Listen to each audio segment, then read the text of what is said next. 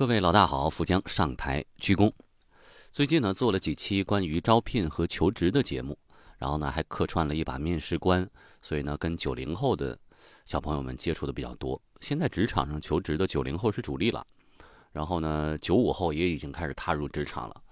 然后呢，我也会发现他们平时的一些习惯哈，可能和八零后啊、七零后啊是不一样的。比如说谈恋爱这一件事而言，你总得发短信嘛。从九五后开始谈恋爱的那一刻起，他们用的手机已经是智能手机了。不管是微信啊、手机 QQ 啊，还是短信啊，它都是那种聊天的界面了啊。对方说什么，我说什么；对方说什么，我说什么，看起来一目了然。但你要知道，像我当时谈恋爱的那会儿呢，用的手机还是这个功能机。功能机呢，呃，短信的界面它跟现在的邮箱很像，它是分发件箱和收件箱。所以呢，有时候你想回顾一下发的短信，你要先打开收件箱看对方说了一句什么，退出再打开发件箱去看一看我回了一条什么，然后再退出打开收件箱看对方又回了一条什么，再退出再打开发件箱看我发了一条什么，总会是这样的。但是我相信，虽然呢这个方式有点笨拙，但是很多感情可能比现在要更真挚一些嘛。所以接下来呢，咱们分享一篇小文章，我很喜欢的。你是我洗澡时都要擦擦手回消息的人。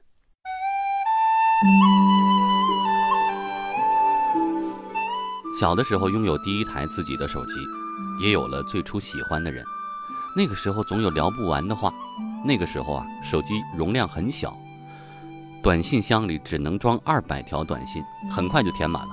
所以呢，怎么办呢？只能把一些不太肉麻的、不太重要的短信删掉。重要的短信、甜蜜的短信是舍不得删的啊，就留在手机里。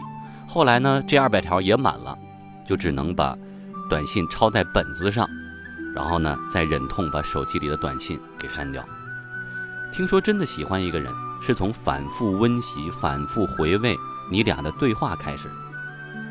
年少青涩局限的世界里，我们躲在被窝里，抱着手机，从字里行间感受爱意的温暖。仅仅短短几个字，在那时的我们眼中已经是爱如潮水了，就像是在一丝春光里拥抱了一整个春天。后来我们都很忙，也不是不再恋爱了，也不是没有约会，但是不一样。十八岁的爱情和二十八岁的爱情很不一样。当世界在你面前逐渐铺展开来，不知不觉投身到追逐名利的游戏里，小情小爱。隐退在不被注意的角落里，我们跟自己讲，这就是成年人的世界呀。举个例子，说我一个朋友，周小姐，某互联网公司高级合伙人，那白骨精啊，白领，骨干精英，每天自己的时间精确到秒，无论是跟闺蜜聊八卦，还是跟朋友喝酒搓麻，那到点就走啊。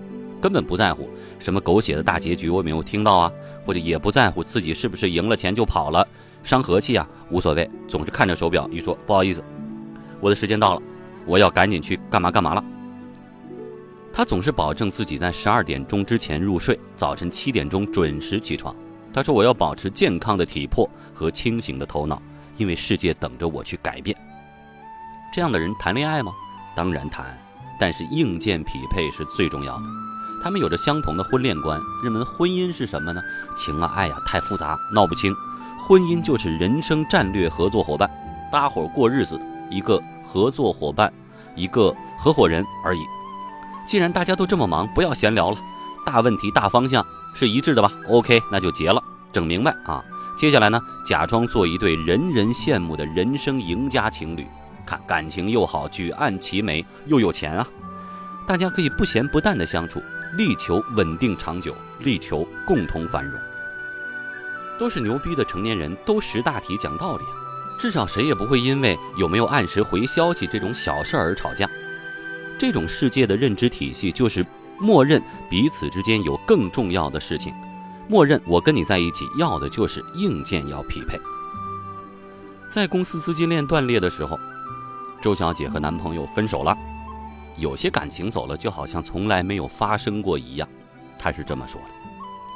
他在无比繁重的工作量和不堪忍受的生活压力之下，忽然很怀念小时候，在一丝春光里拥抱一整个春天的感觉，那种虚无缥缈的感情反而显得那样真实，那样的的确确的存在过。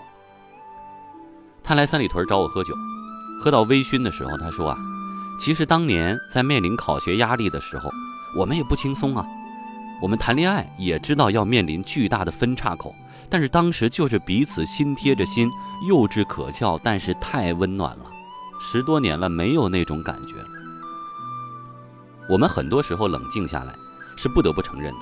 其实没有人真的很忙，也没有人真的很闲。谁的一天都是二十四小时？你变得很忙，什么原因呢？是因为你觉得你有了更重要的事情，而其他的事情都变成了小事。爱情是什么？爱情就是对方极小的事在你眼里极为重要、极为关键、极为让你放不下。以前在网上看过一个段子，说我不喜欢的人总觉得我每天要洗很多次澡，而我喜欢的人觉得我从来不洗澡。细细想来很有意思，跟不喜欢的人聊天，脑子里就有了洗澡的念头。我不想跟你聊了，我要洗澡去了。反正夜深了呢，我就要睡觉去了。对不起，咱们下次再聊吧。而跟自己喜欢的人聊天，无论手里在忙什么，都会忙里抽空的回复一下信息。有的时候甚至忽略了自己做某件事情的初心，而将对方视为终极意义。我不喜欢的人总觉得我很忙，我喜欢的那个人觉得我特别特别闲，信息都是秒回的。如果你觉得我很闲，大概你不知道，你就是那个我洗澡时都会擦擦手回你消息的人。没错，这个世界属于我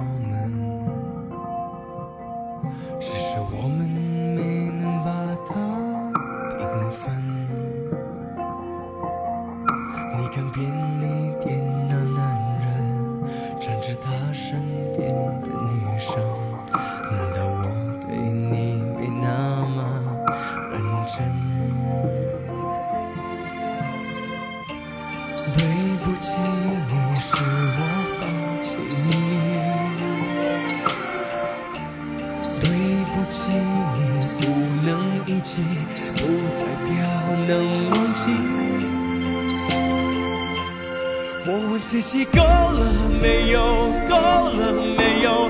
是我想你多，还想问你好了没有，好了没有？